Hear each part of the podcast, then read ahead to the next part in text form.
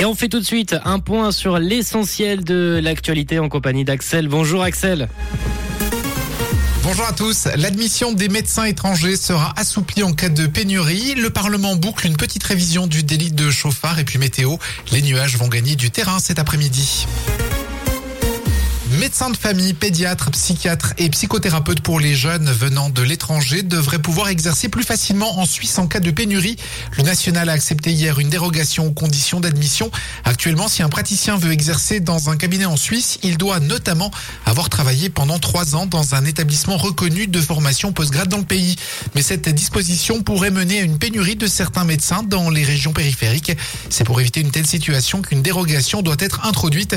Les cantons devraient pouvoir accorder des exceptions à la règle requise des trois ans d'activité en cas d'offre médicale insuffisante. Les chauffards continueront normalement d'être punis d'un an de prison et de se voir retirer leur permis pendant deux ans, mais les peines pourront être réduites si le chauffard agit pour un mobile honorable ou s'il n'a pas été condamné pour un crime ou délit routier grave au cours de la décennie passée, selon la révision bouclée par le Parlement aujourd'hui.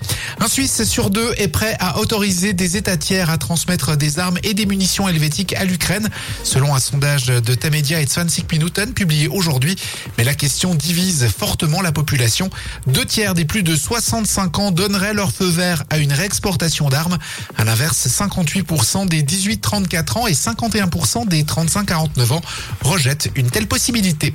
En France, le texte de la réforme des retraites a été approuvé hier au Sénat avec une quinzaine d'amendements en plus. La première ministre Elisabeth Borne doit rencontrer les responsables de la majorité sénatoriale aujourd'hui pour passer en revue les convergences et lignes rouges à ne pas franchir avant l'ouverture des débats en séance publique demain. Les employés de l'État canadien ne peuvent plus avoir TikTok sur leur appareil professionnel depuis hier. C'est trop risqué pour la vie privée et la sécurité, estime Ottawa. Le commissariat canadien à la protection de la vie privée a annoncé la semaine dernière avoir lancé une enquête sur l'app visant à établir sa conformité aux lois canadiennes. Elle vise notamment à vérifier que TikTok a obtenu un consentement valable pour la collecte, l'utilisation et la communication de renseignements personnels. Zendaya touchera un million de dollars par épisode de la série Euphoria. Quand on a remporté deux fois l'émis de la meilleure actrice dans une série dramatique, on est en droit de demander une petite hausse de salaire. Négociation faite pour la saison 3 de la série dont le tournage vient de débuter. Le temps généralement ensoleillé pour ce mercredi après-midi. Météo Suisse prévoit toutefois une augmentation de la nébulosité à partir du sud-est et quelques flocons possibles dans la région du Simplon ce soir et la nuit prochaine. Il fait 3 degrés à Yverdon, 4 à Lausanne, 5 à Carouge et Vevey. Bon après-midi à tous sur Rouge. C'était la météo, c'est Rouge.